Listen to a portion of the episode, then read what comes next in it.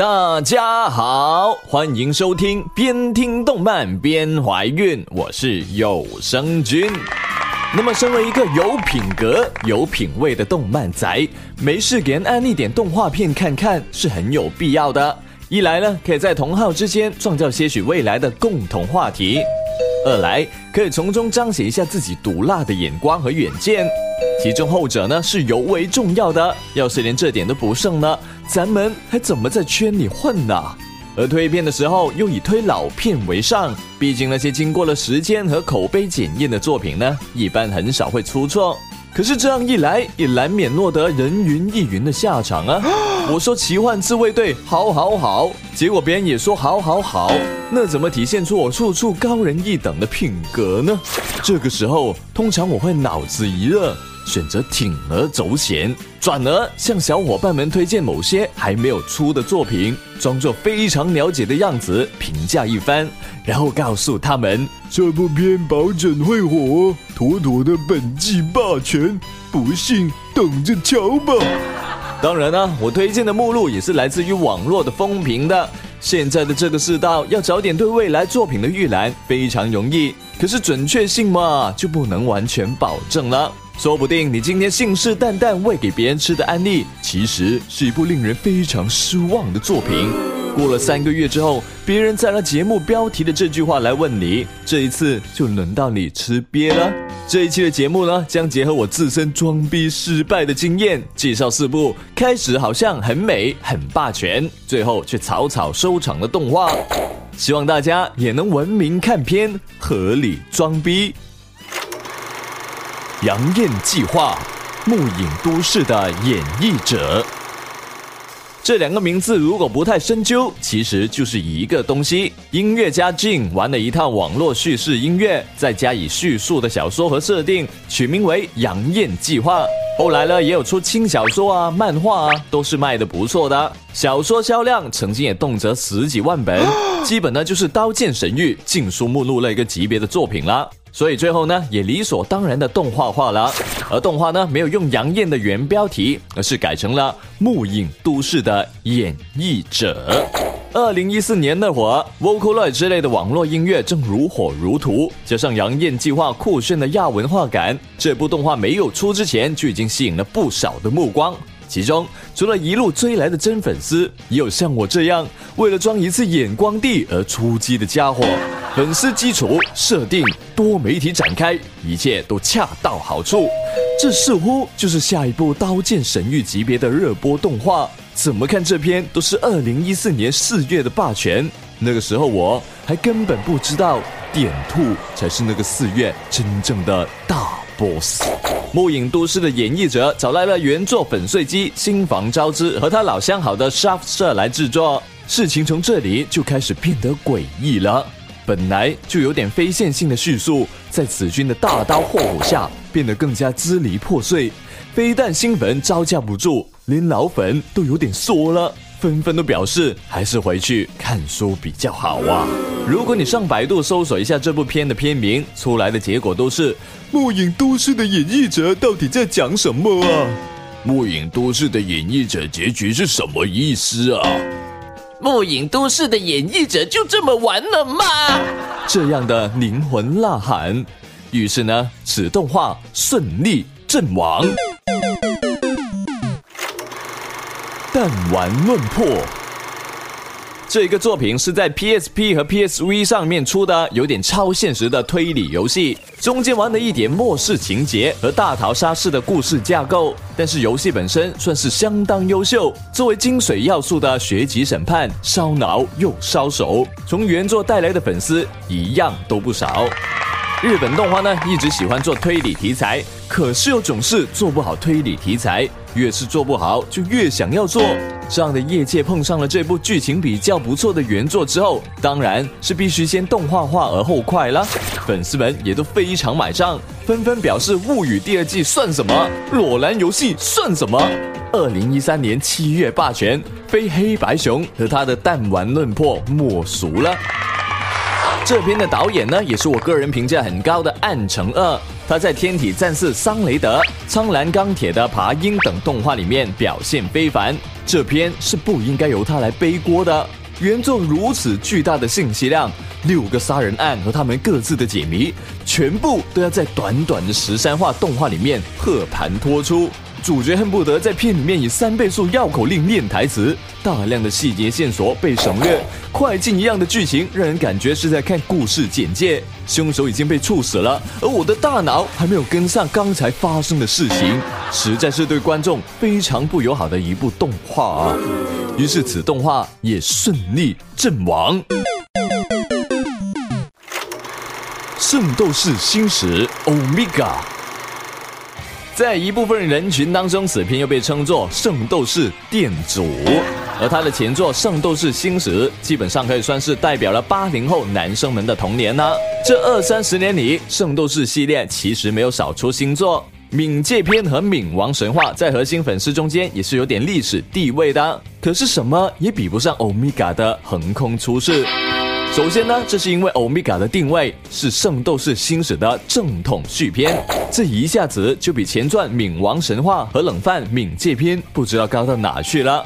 其次呢，欧米伽是在周日早上放的晨间动画，这一个档期的邻居都是光之美少女、假面骑士这样的国民级题材，这架势怎么看都不是玩票，真的是要把这个系列重新挖出来，再一次发光发热的节奏。可是，一干老粉打开欧米伽第一话就直接懵逼了。圣衣不用背背上了，直接用个水晶一敲变出来就行了。圣斗士还有属性相克了，这到底是穿圣衣还是变身呢？天蝎座是个妹子，水瓶座圣衣带诅咒的。九成的老粉没挺过五话就被这强烈的水土不服感给洗掉了。而萌新对这种傻乎乎的热血格斗题材更是不感冒，好不容易撑过了十二宫篇之后，又续了一年，把圣衣又改回背着走的就是了。可是这并没有什么卵用啊！这部动画已经顺利阵亡了。美少女战士水晶。如果说圣斗士代表了八零后男生的童年，那么美少女战士一定是代表了八零后女生们的童年呢。美少女战士这篇在当时可是非常伟大的作品啊！第一次有人把魔法少女和五人战队的体制结合起来，创新意义非比寻常。而星座水晶在剧情上是原作的完全重置，而且为了情怀，越野兔的声优还是找回了已经是大妈的三十情乃。现在想起来，所有事情从这个时候就很不对劲了。我真不是黑三十情乃，我也很喜欢他的演技，可是现在还硬要他来配女子高中生的声音，实在是太违和了。在同伴一群新生代女生当中，显得特别的诡异。而本片的画质也非常对不起美战的名头，从人设开始就饱经吐槽。我一开始还试图洗白的。可是正片开播以后，实在是戏不动了。这篇的作画水平就简直是一坨那那那啥。然后这部动画还自作聪明的把之前放了两年份的九十多话剧情浓缩到了二十五话的尺度里重置出来，这让水晶失去了最后一点的看点。于是此动画顺利阵亡。以上四部播前火爆、播出后淹了的动画呢，都是来自非常强劲的原作改编作，粉丝们也特别容易在这样的名声面前失去判断力，对动画的质量做出过高的预判。看了几集烂片没关系，可要是装作动漫帝的时候把大话说出口，可就是有损了各位高冷的形象了。这一个年代，谁也丢不起人啊！请各位朋友见片前明察秋毫啊！那么这期的边听动漫边怀孕呢，也差不多啦。我们下期节目再见，拜拜。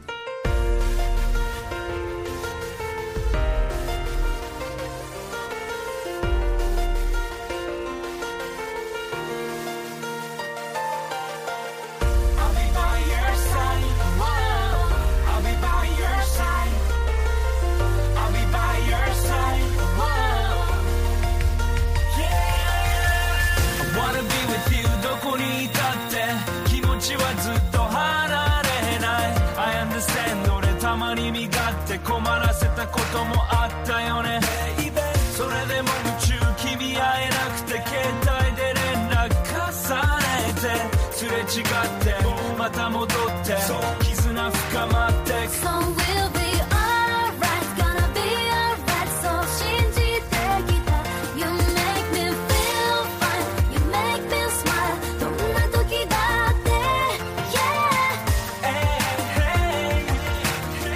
ララララ。ずっと二人愛をつなぎここ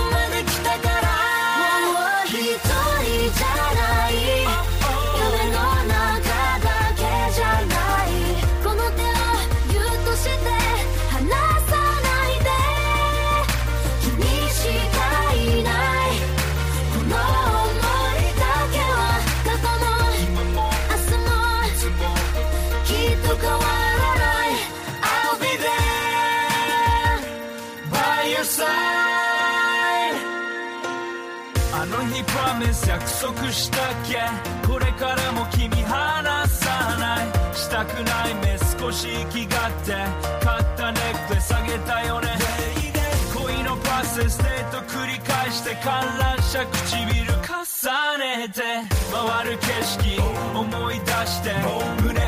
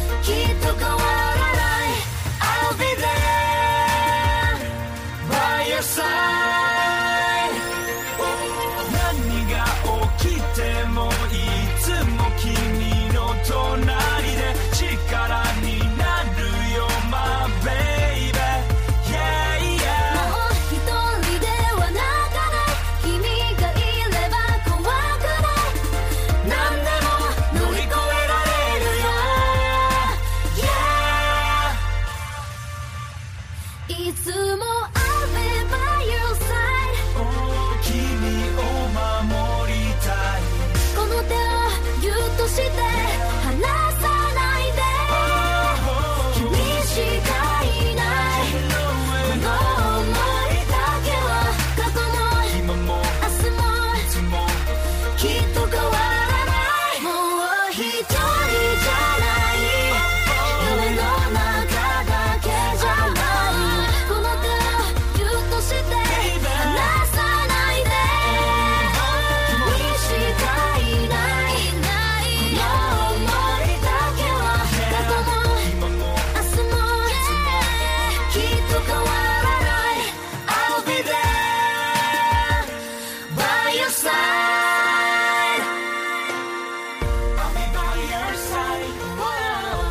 Be by your side.